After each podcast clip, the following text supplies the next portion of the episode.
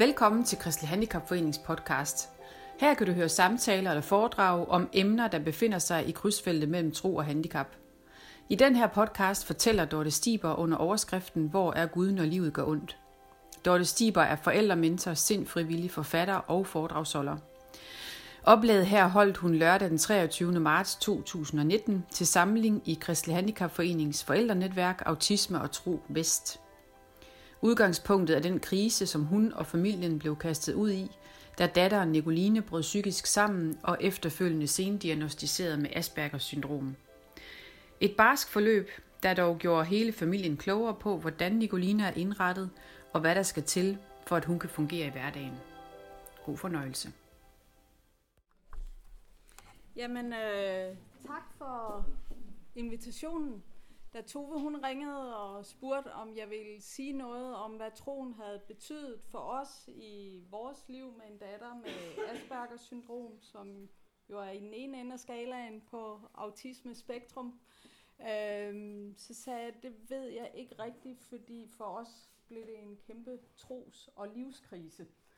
Øh, så det kommer lidt an på, hvad I forventer. Hvis uh, jeg skal kunne snakke om, at, at uh, Gud var nær, og, og øh, det hele, troen var en styrke i det hele, så øh, er det ikke det budskab, jeg kan komme med. Men Tove, hun har givet lov til os, og at jeg kunne fortælle om, at når man står i en livskrise, og det hele bliver rystet, at det også kan ryste ens tro, og hvad gør det ved troen og Guds billede. Og det er ikke sikkert, I kan genkende jer selv i øh, vores historier og de erfaringer, som jeg taler ud fra. Men øh, måske kan I tage det, som I kan bruge til noget, og så lade det andet ligge. Og øh, jeg er heller ikke teolog, så den del står Daniel for, så den må I øh, konferere med ham bagefter.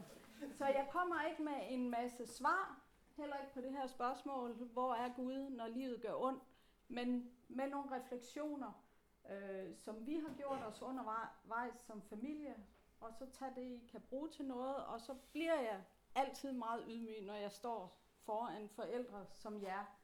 Både øh, har jeg den, ligesom du sagde, og at man møder ligestillet, og det er altid skønt at være sammen med.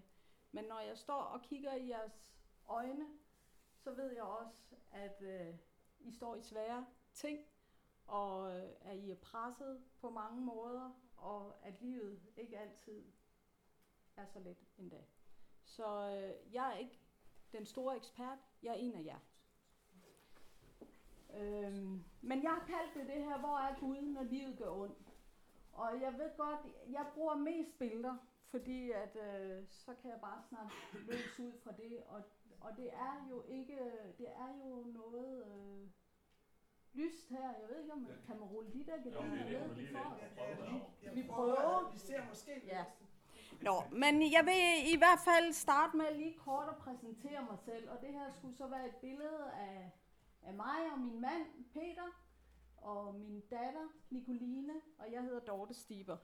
Øhm, jeg øh, har en baggrund som rent øh, uddannelses- og arbejdsmæssigt som journalist og kulturformidler. Og de sidste fem år, der har jeg gået hjemme og passet vores datter. Øhm, og det kan jeg lige kort komme ind omkring den historie. Men de sidste to år, der har jeg arbejdet som forældrementor i børne- og ungdomspsykiatrien i Region Hovedstaden, hvor min datter også var indlagt, øh, og jeg var primært tilknyttet døgnafsnittet for spiseforstyrrelse, fordi hun blev indlagt der med en alvorlig anoreksi. Øhm, det er så sådan en kontrakt, der, der udløber, fordi ens barn bliver voksen, og det er min datter nu, hun er 21 år. Så øh, jeg stoppede øh, i børne- og ungdomspsykiatrien her til nytår, og så har jeg fortsat privat som forældrementor, fordi jeg har oplevet et kæmpe behov for øh, forældre, og især inden for autismespektrum, hvor at øh, de bliver lidt kastebold i systemet, hvor at regionen de giver gerne en diagnose, og så ud af vagten. Og kommunen, som regionen mener skulle tage over, de har mistet en del specialviden, om da der var kommunalreformen. Der gik en masse viden tabt. Faktisk er det kun i Region Midtjylland, som vi er i lige nu, som har bevaret det, der hedder specialområde autisme. Der bliver arbejdet lidt. Så, øh, så, øh, så kommunerne, de, øh, de ved heller ikke så meget, og der er mange forældre, der står meget, meget alene med at skulle navigere i det her system, og samtidig, øh, hvad hedder det, ja, står med hele det pres og de udfordringer. Og som forældrementor, der er, jeg ser mig selv som en medvandrer, som du sagde så godt, synes jeg, det der med at, at kunne, man har brug for at være sammen med nogen, der forstår, hvad man står i, og som har stået i de sko. Og selvom vores historie, vores situationer, vores familie er forskellige, så bare det der at have en medvandrer, der kan gå sammen med en øh, igennem også det, der er svært. Det er altid rart. Og det arbejder jeg på som forældrementor, og ligesom også hjælpe forældrene til at finde fodfæste i det liv, der nu engang er blevet deres. Så det var lidt om mig, og så min familie. Øhm, ja, min mand Peter, han, øh, han er håndværker, han arbejder som rørsmed. Og min datter Nicoline, det vil sige, øh, vi er så glade for, at vi fik hende. Vi havde svært ved at få børn. Øh, og hun kom af en naturlig vej, og på et tidspunkt sagde vi, i stedet for at bruge en masse krudt på det, vi ikke får, så vil vi gerne være taknemmelige for hende, vi fik. Så, øh, og så vil jeg sige, at i det her forløb, det er så den eneste gang i livet, at jeg har sagt tak og lov, fordi vi kun fik en. Fordi jeg øh, møder jo, ja det ved jeg, der har øh, flere børn, hvor hårdt det er, når man har flere børn. Og det møder jeg jo familier, hvor, hvor øh, det, at man har søskende, som meget let kan blive skyggebørn, og det forløb, vi har været igennem med en svær anoreksi, det har det med at splitte de der familier, og virkelig, altså det er sådan en hård belastning for familien, så, så øh, ja, vi er glade for hende, vi fik, og vi har også været glade for i det her forløb, at vi kun havde en. så, øh, men mange af jer har nok læst øh, vores historie i øh, Kristelig Handicapforenings blad, så jeg vil ikke bruge en masse tid på at fortælle øh, vores historie. Bare lige kort til de af jer, der ikke læste den. Så øh, kan jeg jo se i bagspejlet, eller jeg ved lige fra min datter blev født, at hun var en meget, meget, meget sensitiv, hypersensitiv øh, pige og meget sansepåvirket. Hun har aldrig kunne rumme særlig meget og køre på du er selv, som jeg siger, som alle andre. Men øh, vi har nok takket være, vi måske kun havde en, så har vi sådan indrettet os lidt og tilpasset os, øh, at hun var sådan. Og jeg har haft sådan, ja, og hvad så? Hun har jo også lov at være her. Og jeg har været så heldig, at jeg i mange perioder har arbejdet hjemmefra eller været studerende. Så, så vi har tilpasset os, at hun ikke at hun ikke har skulle i institution øh, i mange, mange timer. Jamen, men nu sker der noget. Fantastisk. Så kan det være, at I kan, kan se lidt. Men ikke, ikke noget med at holde, falde i søvn, så skal jeg nok holde, holde øje med. Og jeg sætter lige den her. Jeg er altså ikke led i underholdning, det her. Hjælper det ikke at lukke vinduet? Ja, det tænker jeg også. Måske hjælper det. Så. Nå. Men, øh, men hvad nu det hedder, øh, fra vores, øh, jeg gik hjemme og passede hende de to første, to et halvt år. Øh, og det kan jeg se i bagspejlet, det har nok været godt. For øh, så kom hun i børnehave, og øh, fra dag af, og især da hun så kom i skole, der har det været rigtig svært for hende. Hun er, øh, hun er super, super dygtig, Øhm, så når vi øh, snakkede med lærerne om, at vi fornemmede en mistrivsel, så fik vi at vide, at der var ingen problemer i skolen. Hun var så dygtig, hun var måske den lidt stille pige, men hun var socialt vældig, og der var ingen problemer, så det måtte være derhjemme, der var problemer. Øhm, så den fik vi lige kastet tilbage igen. Det kan jeg forestille mig, at I også kender nogle af jer. Øhm, men fra 6. klasse og frem, så gik det for alvor øh, galt for vores datter. Og nok fordi, kan jeg se bagspejlet, at hun begyndte at spejle sig ud af, fra, fra når de vokser op, så spejler de sig jo meget i forældrene og ligesom vores lille familie. Men der begyndte hun jo at sammenligne sig med, med sine jævnaldrende. Og jeg tror, det for alvor gik op for hende der, at hun ikke kørte i samme gear som dem. Og det prøvede hun af al sin kraft. Øh, det her siger jeg set i bagspejlet. Hun kan også selv sige de ting, og jeg skal lige sige, at jeg har lov til at fortælle vores historie, både af hende og min mand. De er helt okay på det. Vi er meget åbne omkring vores historie. Øh, men hun mistrives i den grad i skolen, og øh, kæmpede med angst og depressioner, og endte med i 9. klasse og vælte fuldstændig. Og blev sygemeldt af lægen med sådan en alvorlig øh, stressreaktion. Øh, og i mellemtiden var der også kommet sådan en spiseforstyrrelse, snigende.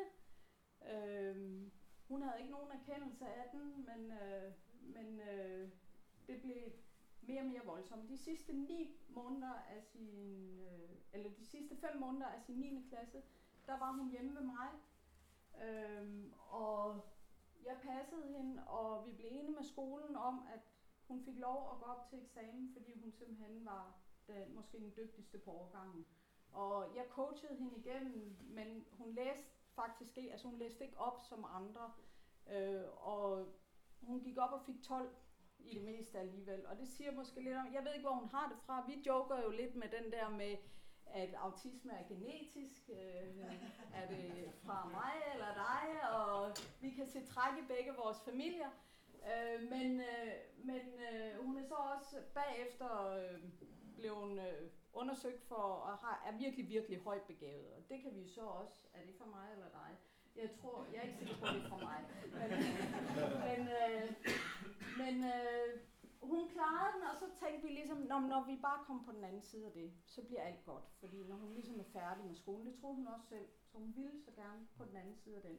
Men så accelererede hendes øh, spiseforstyrrelse og blev til en meget svær anoreksi, øh, og hun endte med at blive døgnindlagt og, og være igennem hele behandlingen og, og skulle op i vægt igen. Og vi, hun svævede mellem liv og død, og det er en meget voldsom omgang, og det er også en voldsom behandling, både når de er indlagt, men også fordi, at man øh, faktisk, øh, behandlingen for børn og unge med anoreksi, det er, at man prøver at klæde forældrene på til at klare opgaven. Fordi før i tiden, når de blev udskrevet, så anede forældrene ikke, hvordan de skulle spise med dem og støtte dem.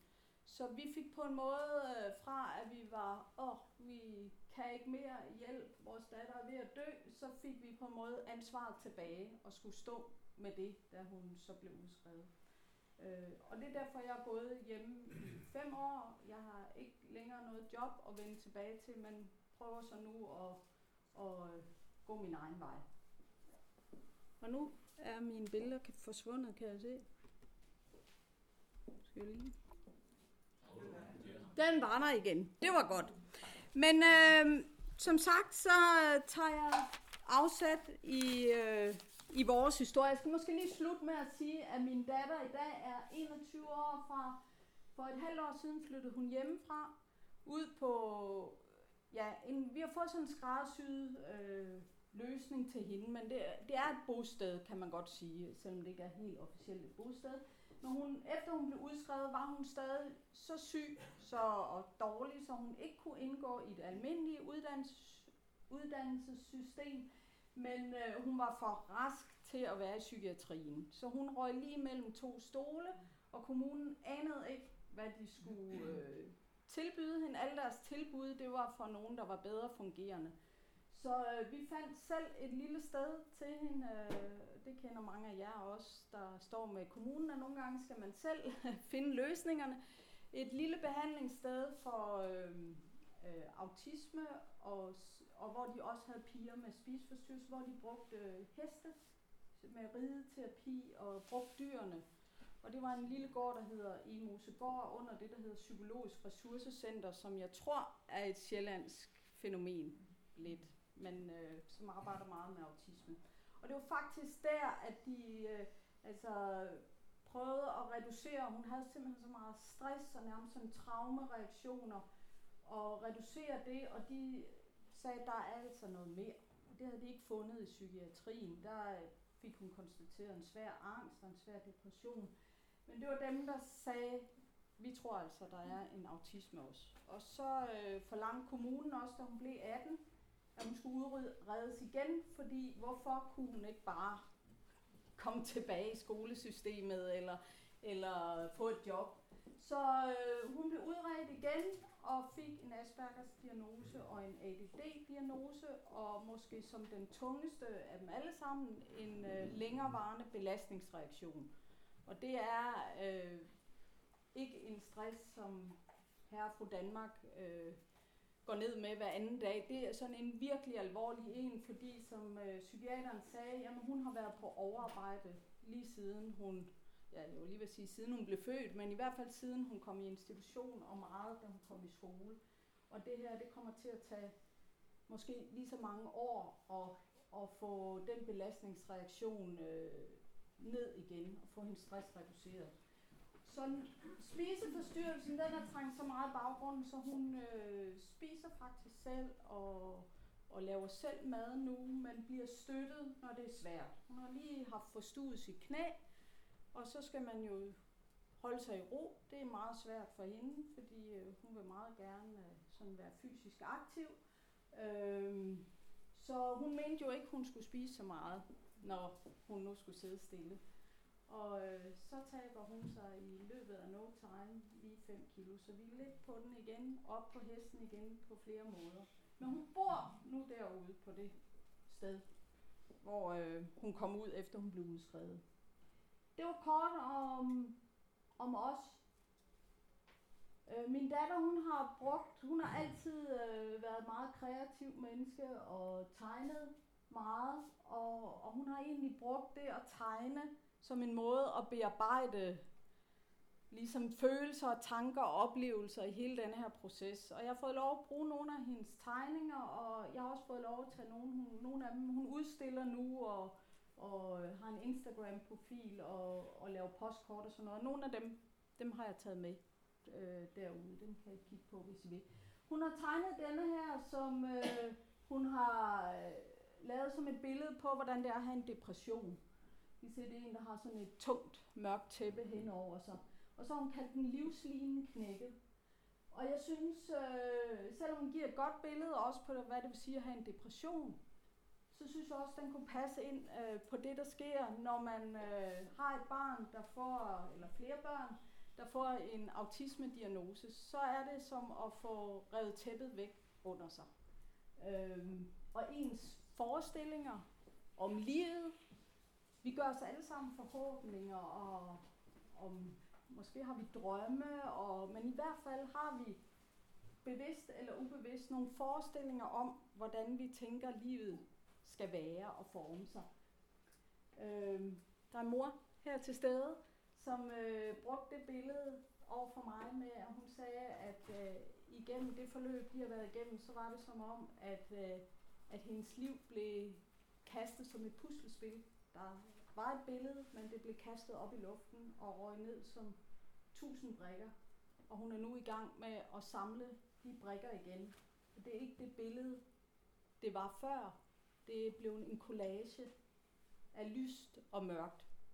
Der er også mørkt i billedet nu, men til alt held også noget lyst. Og jeg synes, det var sådan et fint billede på at, at beskrive, hvordan er ens forestillinger om livet, om sig selv, fordi vi bliver også selv ramt som, som forældre af det her med, hvem er jeg?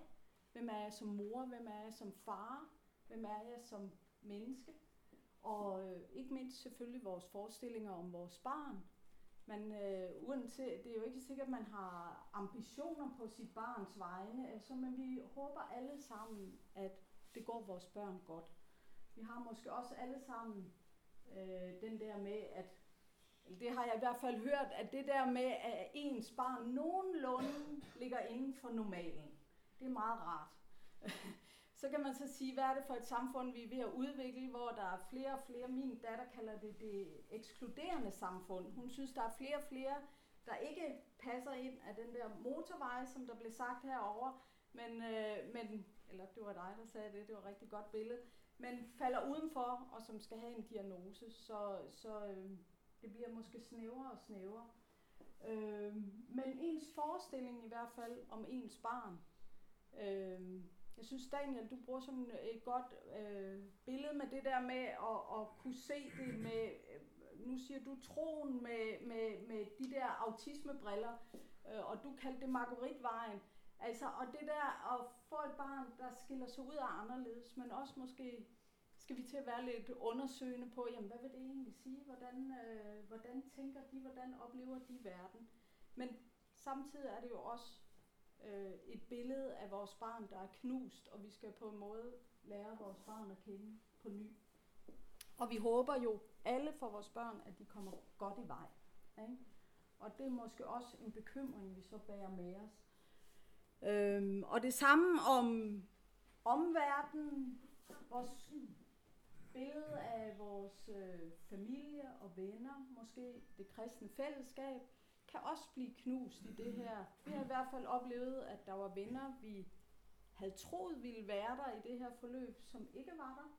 Så er der til gengæld nogle andre, som vi overhovedet ikke havde regnet med, som har været der øh, for os.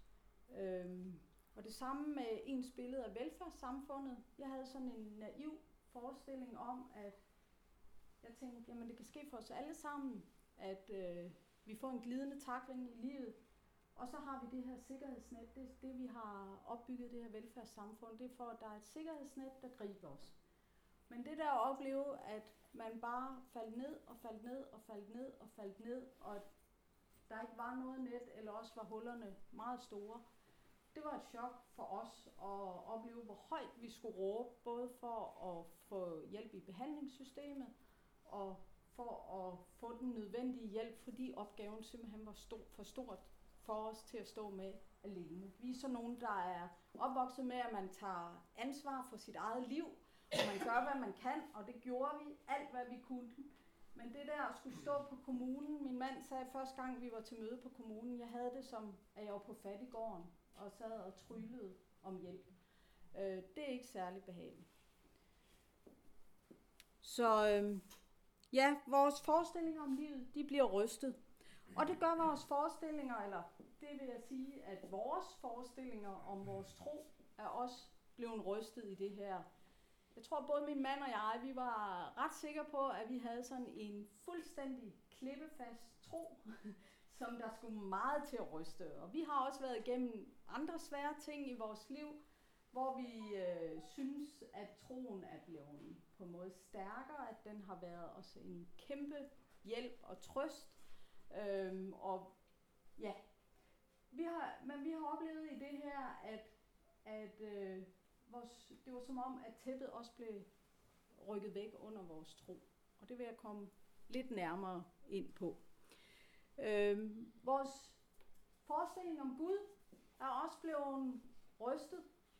Øhm, jeg havde sådan et øh, billede af Gud, som jeg tror mit billede af Gud har i takt med mig. Vi kommer begge to fra, fra kristne hjem, men har sådan lidt forskellige historier, hvordan øh, vores, øh, både gennem, jeg kommer fra nogle forældre, der har en missionsbaggrund, men har været over frikirke, og vi mødte hinanden i noget karismatisk, bare for at give jer også ikke for at I skal sætte mig i bås, men fordi øh, min tros øh, vandring har taget mig øh, et helt andet sted øh, nu.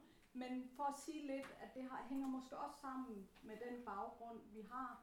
At øh, jeg var i hvert fald der, hvor jeg havde et billede af, at Gud er en god, kærlig far, som øh, tager sig kærligt af os. Og jeg ved ikke, om I kender de der glansbilleder eller små billeder, man kan købe af englen, der passer på de små børn, der går lige ude på kanten eller over en smal bro. Det var sådan lidt mit billede, at øh, og jeg havde sådan lidt til at hænge over, eller inde på min datters værelse, lige fra hun var lille, at øh, der er en engel, der passer på hende, og Gud passer på hende. Og så vil jeg sige, at da vi har været igennem det her forløb, så, så, så var det som om, jamen Gud, han var der ikke. Og, og den her engel passede ikke på vores datter. Hun øh, havde det rigtig, rigtig svært. Og ja, så vores billede af Gud blev rystet.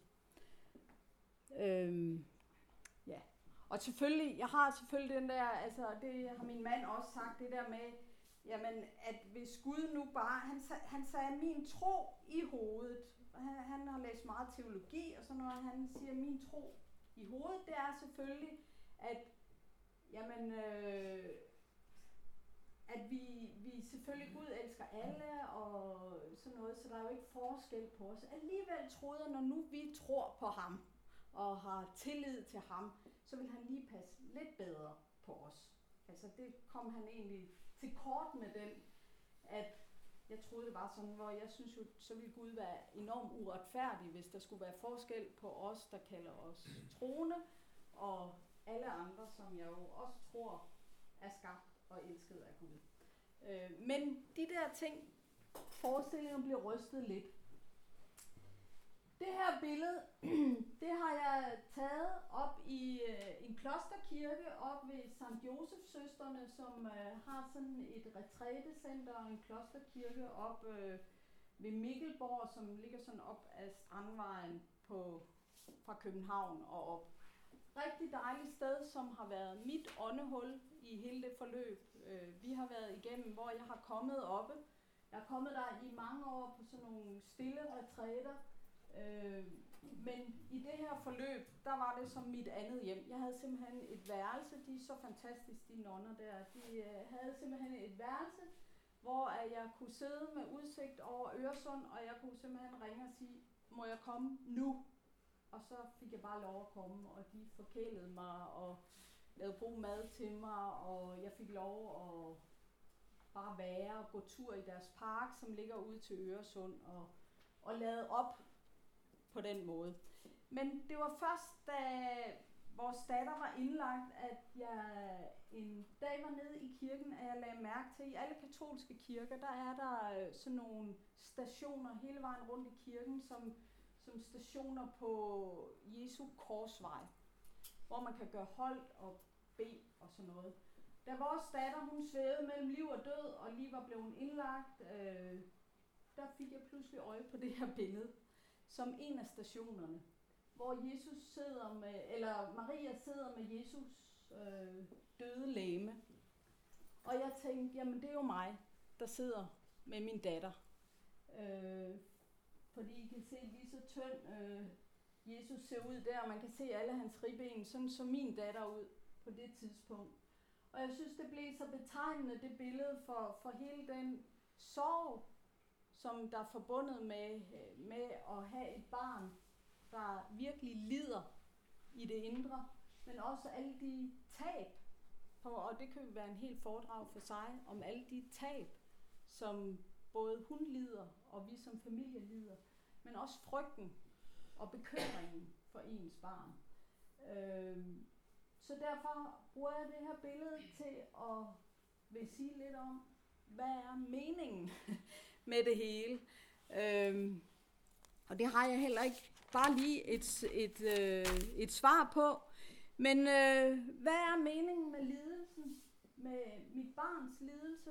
Jeg synes, det er voldsomt at, at være på sidelinjen til et barn med autisme, og for min øh, del også et barn, der led af en svær anoreksi, og vide, hvor meget, altså kunne se, hvor meget de lider indeni, og ikke altså være afmægtig i forhold til at kunne hjælpe dem. Øh, hvad er meningen med lidelsen?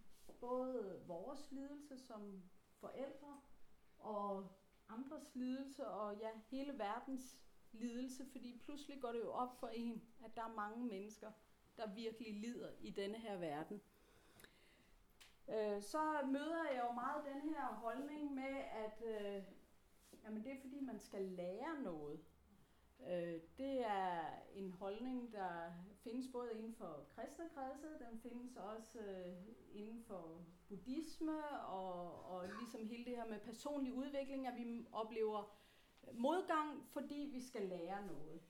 Men jeg bliver så provokeret af det, fordi jeg synes, øh, at det virker meningsløst, at min datter skulle gå så meget lidelse igennem, for at jeg skulle lære noget.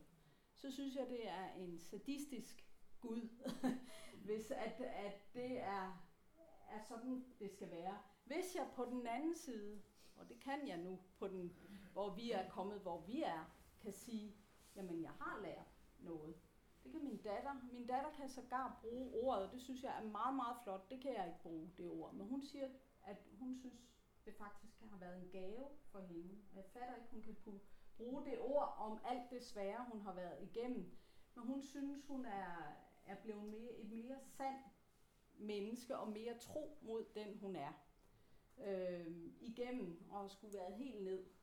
Og hvis man kan sige det ud på den anden side, at man har lært nogle ting, så fint. Men jeg går ikke ind for den der med, at jamen, vi, vi bliver påført lidelse for, at vi skal lære noget. Øh, jeg har i hvert fald synes, at det var meget meningsløst noget af alt det svære, vi skulle igennem, og at det blev ved med, altså man havde ligesom, har vi ikke snart ramt bunden, og Gud, kan du ikke se, vi kan ikke holde til mere, og vores datter kan ikke holde til mere. Hvad har du tænkt dig? Vil du tage hende fra os nu? Havde vi svært ved at få hende? Skal hun så bare tages fra os, eller skulle vi aldrig have bedt om at få et barn? For det var vores store ønske på sådan nogle tanker gik igennem mig. Øhm, jeg ved ikke, om I kan huske, at øh, der er en hospitalspræst, der hedder Preben Kok, jeg tror, han er gået på pension nu, som skrev en bog, der hed Skal ud på Gud. Og han, øh, han havde øh, et tv-program, der hed Skriftestolen. Han fik meget skæld ud, især øh, fra kristne kredse, over at han brugte det her udtryk med, at folk skulle skælde ud på Gud. Øh, fordi det mente folk ikke, jamen det kan vi ikke tillade os, han er jo vor herre, så vi kan ikke tillade os at skælde ud på ham. Jeg tror så, at øh, Gud godt kan holde til det, ligesom at vi kan kaste vores bekymringer på ham, og, øh, og alt det vi gør galt, det kan vi kaste på ham. Sådan kan vi også godt kaste al vores vrede og vores frustrationer og vores klage og vores spørgsmål på ham. Jeg tror godt, han kan holde til det. Og det er, selvom jeg ikke er teolog, så er det ikke bare noget, at jeg siger, det mener selv vores store filosof Søren Kierkegaard, som øh, jeg lige vil læse bare et kort citat op af, fordi han øh, ser nemlig Job som, som et forbillede på det, og ture gå i rette med Gud, og ture klage til Gud, og, og i stedet for at tale udenom og forklare og forsvare Gud, så ture henvende sig direkte til Gud. Det skal der noget til. Øh, og Søren Kierkegaard, han siger sådan her. Tør man måske ikke klage for Gud? Er der Guds frygten blevet større, eller frygten og fejheden? Nu om stunder mener man, at sorgens egentlige udtryk, at lidenskabens fortvivlede sprog må overlades til digter, der da som prokuratorer ved en underret tale den lidende sag for den menneskelige medlidenheds domstol. Længere våger ingen sig. Tal derfor, du uforglemmelige Job. Gentag alt, hvad du sagde, du vældige talsmand, der møder for den højeste domstol uforfærdet som en brølende løve. Klag, Herren frygter ikke, han kan vel forsvare sig, men hvorledes skulle han kunne forsvare sig, når ingen våger at klage, som det sømmer sig for et menneske? Jeg synes, det er flot sagt. Og øh, så langt Søren Kirkegaard. Men hvorfor, og hvad er meningen med lidelsen? Altså det er noget, jeg tror, jeg har gået op i, siden jeg var teenager. Øhm, og, og havde, har haft død og sygdom tæt inde på livet. Og, og jeg har ikke fundet svar endnu. Jeg, det kan være Daniel, han kan hjælpe jer, øh, men, men jeg har ikke fundet svar. Jeg har hyldemeter af bøger omkring, øh, hvorfor lidelsen. Øh, men jeg læste i Kristi Dagblad her, jeg tror det var sidste lørdag, om ham, der hedder Esben Kær, som han har et program på, på P1, som han har selv øh, mistet sit barn, som døde af kræft, som øh, han var ikke særlig gammel, jeg tror syv år eller sådan noget.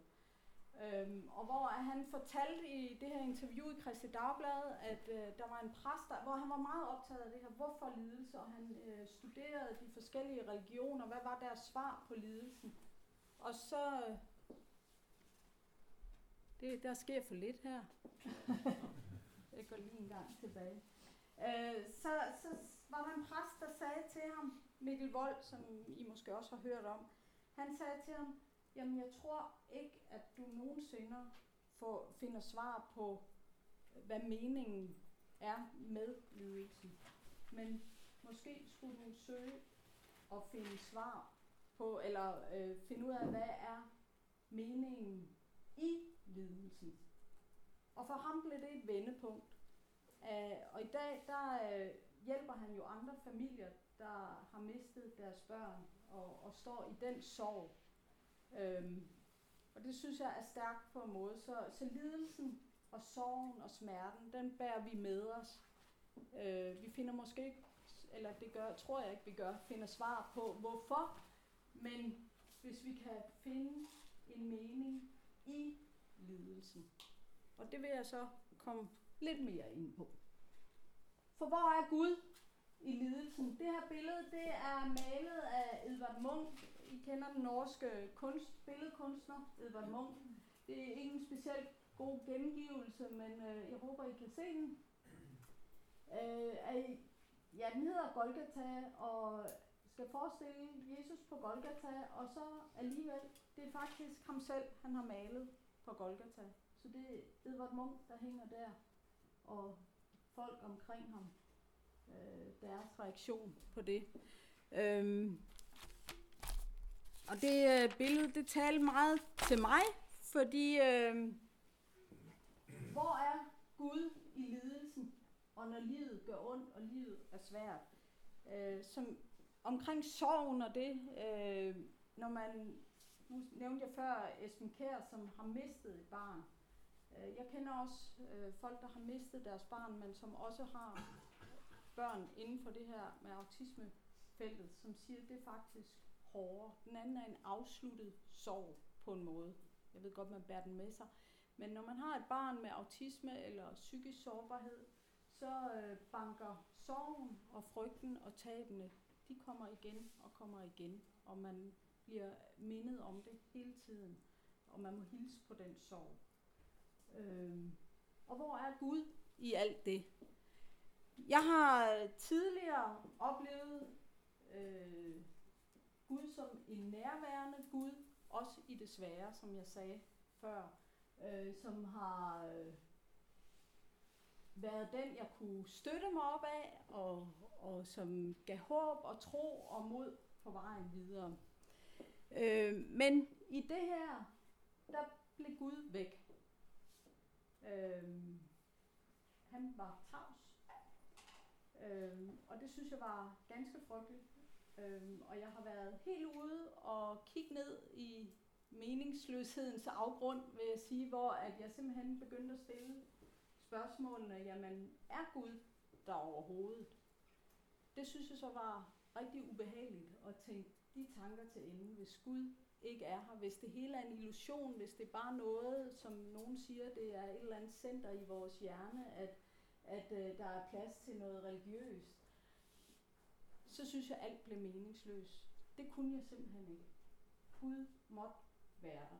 Det er den øh, erkendelse, jeg er kommet frem til, og det jeg vælger at tro på. Men Gud har været væk, og han har været fraværende.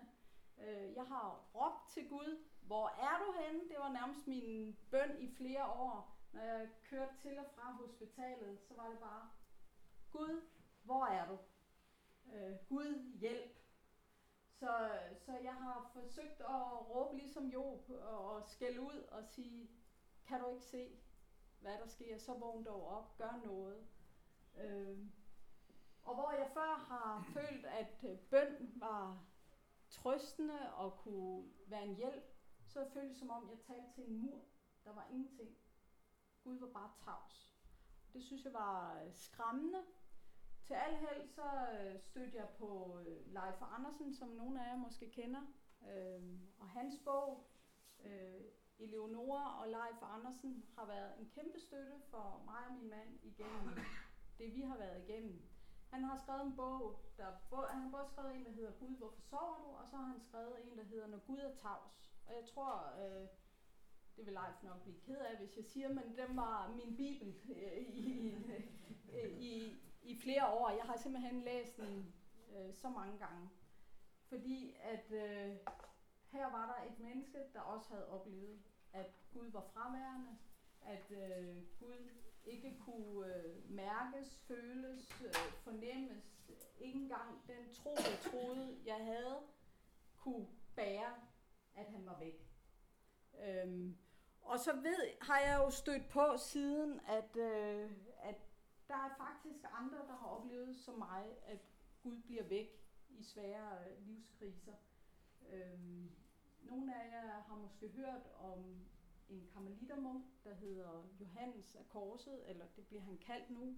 Han siger, at han er en kristen mystiker fra en spansk munk fra middelalderen, som var utrolig mange svære ting igennem.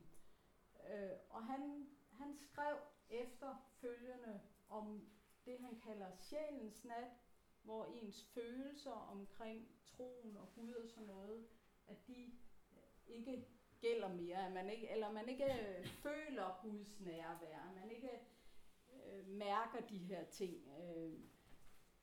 Og så har han skrevet om åndens nat, og det er, når Gud bliver helt væk. Og hvad vil det sige? Øh, det har været en trøst for mig, og så også støde på Moder Teresas øh, breve. Der er nogen, der siger, efter de blev udgivet, der kan I bare se, at hun øh, var en hyggelig. Hun, tro, hun, hun troede jo slet ikke. Men tværtimod, så vil jeg sige, at hun havde en meget stor tro. Hun øh, har det, man, hun selv kalder en blind tro, for hun oplevede også Guds fravær fuldstændig. Fra at hun havde haft nogle åndelige visioner og, og en stemmen, altså at, at Gud talte direkte til hende om at starte det her arbejde, og hun oplevede Gud meget, meget nær, øh, og havde en stærk tro, så øh, var Gud pludselig væk. Og det var han faktisk det meste af, af, af den tid, hun arbejdede. Men hun havde en blind tro på, at Gud var der. Og det vil jeg også sige, den er, den er jeg havnet på at jeg øh, ser og mærker og ikke Gud mere. Øh, det har jeg gjort. Jeg er også kommet i karismatiske sammenhænge, så jeg skal lige huske min baggrund der, hvor man både mærker og føler og oplever alt muligt. Øh, og jeg har haft Guds erfaringer. Men Gud er væk på en eller anden måde. Men jeg har en blind tro på, at han er der alligevel. så for de har været en trøst for mig, at, øh, og mod Teresa, hun har jo simpelthen brugt den til at ligesom kunne identificere sig med, med de mennesker, som hun hjalp, som ligesom levede i gudløsheden og i Guds forladtheden og i fattigdom og armod. Øh, at hun kunne identificere sig med dem, hvor stor en smerte det er, når Gud er væk. Så øh, det synes jeg er så flot.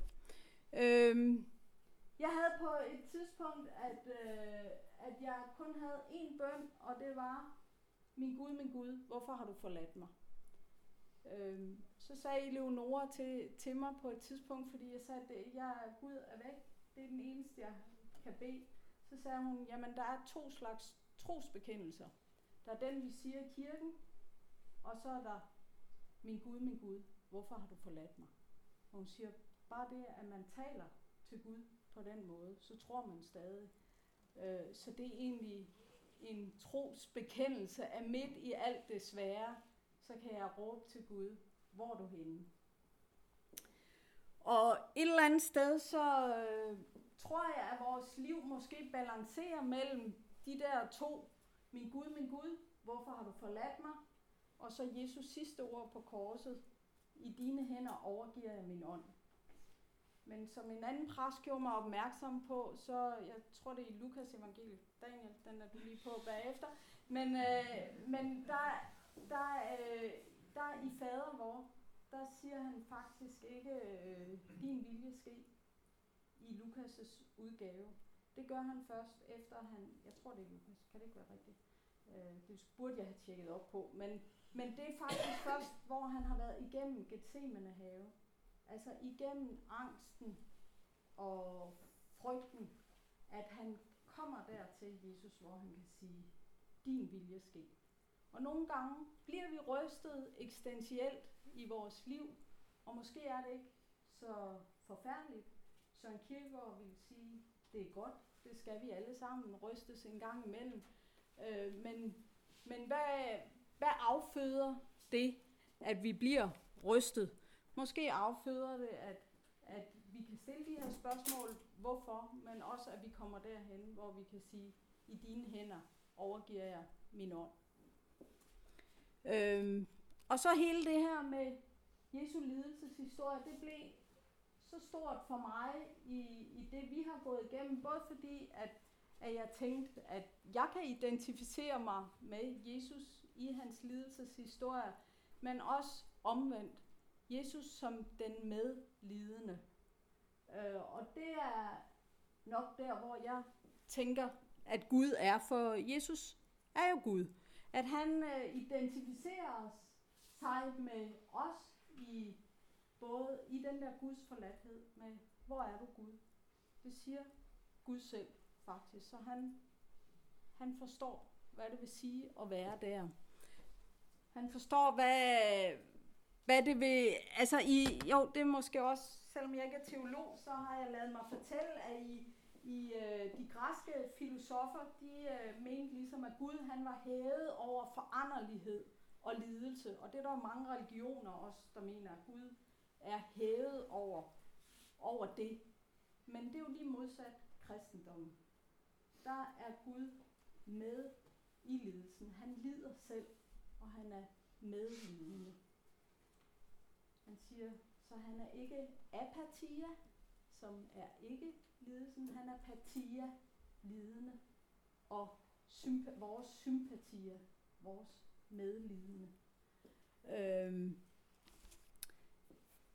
Med det så vil jeg slutte med en historie fra øh, som en jødisk forfatter, som I måske kender, øh, Eli Weissel.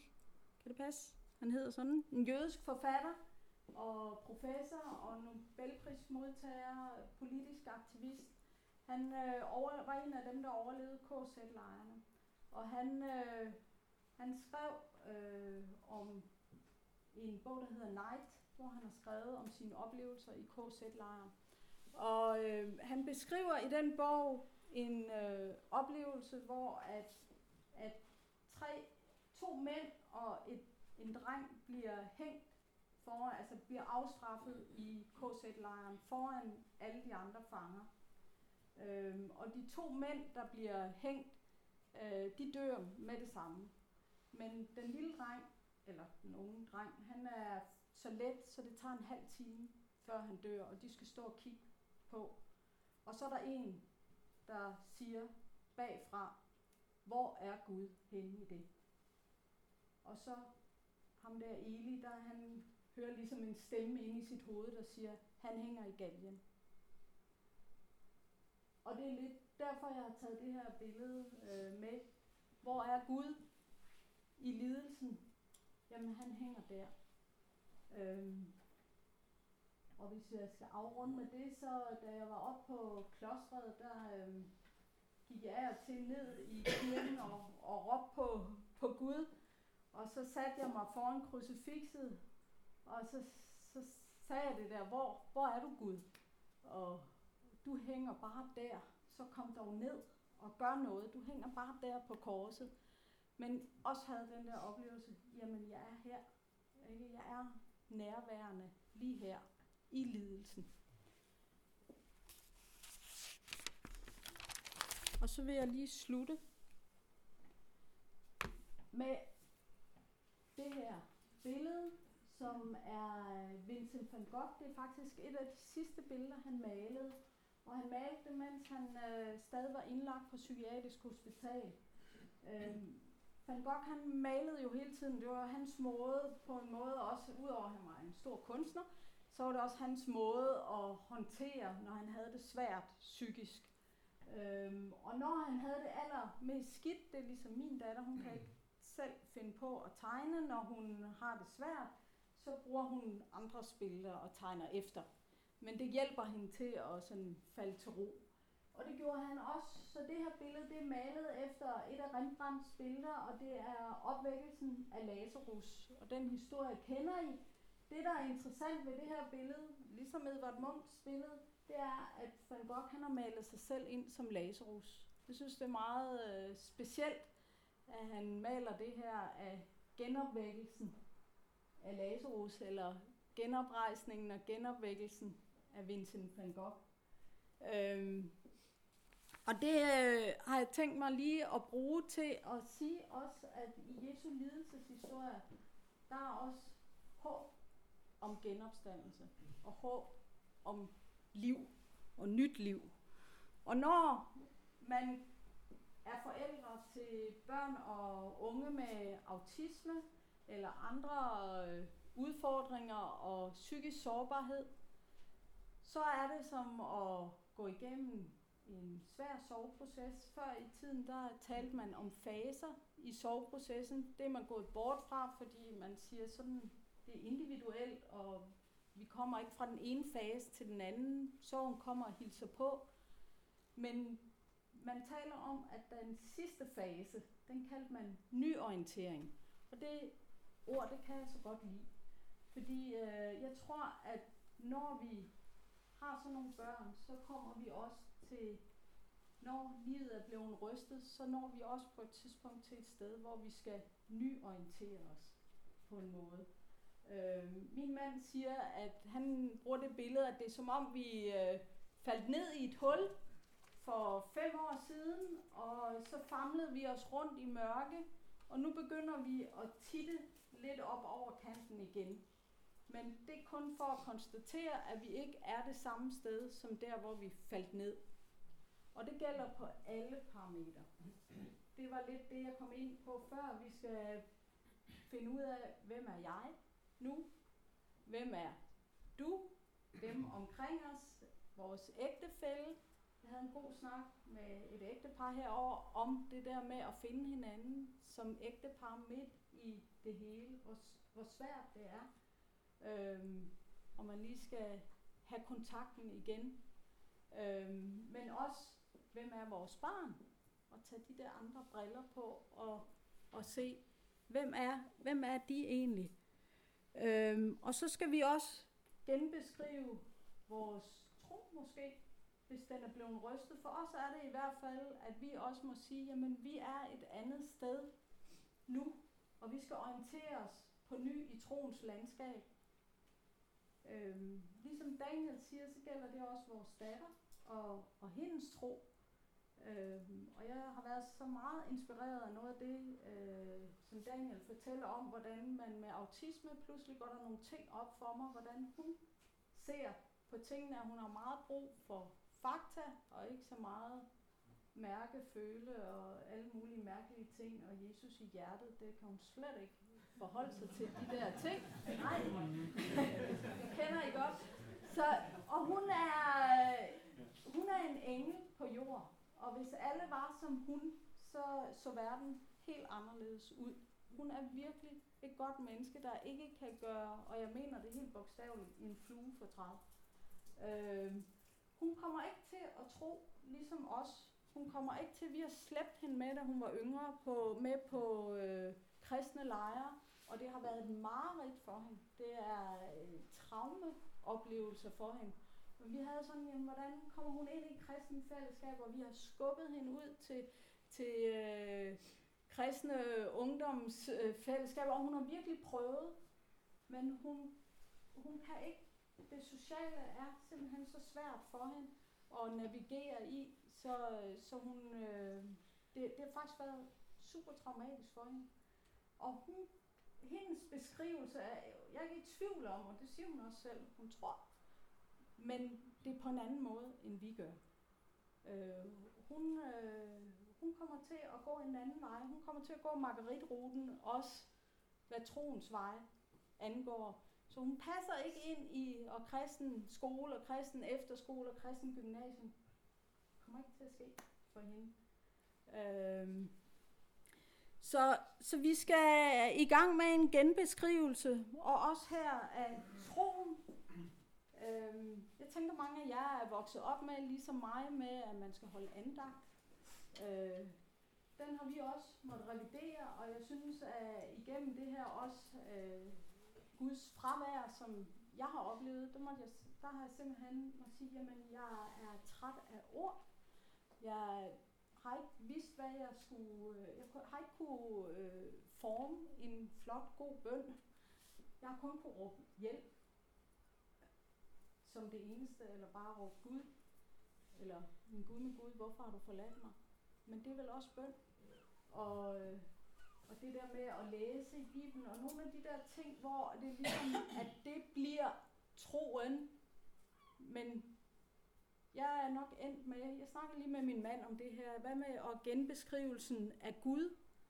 Jamen, en præst sagde til mig i, i, i forløbet, fordi jeg sagde, jamen, jeg så jo Gud som en kærlig far, og, og, og så sagde han, ja, og Jesus som en god ven. Ja, sagde jeg lige netop, ikke? Så siger han, barnetro, sagde han så bare. okay, så, så øh, ligesom, jamen, øh, mit billede af Gud er blevet ligesom, jeg er blevet rystet og forslået, sådan er mit billede af Gud også, og det er måske også kastet op i luften og tusind brikker, og jeg skal i gang med at samle et billede, og, og øh, C.S. Lewis kalder Gud for billedstormer, og måske er han det. Der er simpelthen, hver gang vi får lavet et billede af ham, så bliver det rystet igen, fordi Gud ikke passer. Det kan vi godt sige. Gud passer ikke ind i nogen kasser og sådan noget. Det er bare sværere, når vi oplever det. Men jeg snakkede lige med min mand om det der med genbeskrivelsen af Gud, hvor at, at han sagde, jamen jeg er et sted nu, hvor at jeg tænker, jeg har hele mit liv på forskellige måder, hvor øh, trosvejen har taget mig, så har jeg hele tiden prøvet at gøre og nå Gud og finde Gud og skabe mig et billede af Gud. Nu er mit mødepunkt med Gud, at han finder mig, og han holder fast i mig. Og det er det. Jeg, det er min tro.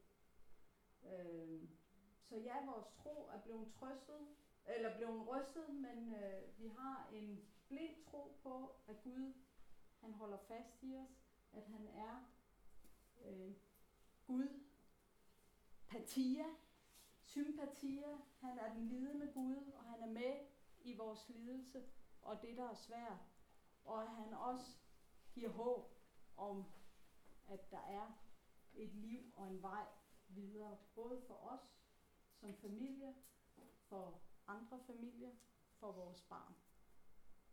Så med det, så vil jeg sige tak, fordi jeg måtte komme med et lille input, og jeg håber, I bare kan måske tage nogle af refleksionerne med. Jeg har lavet en lille bogliste med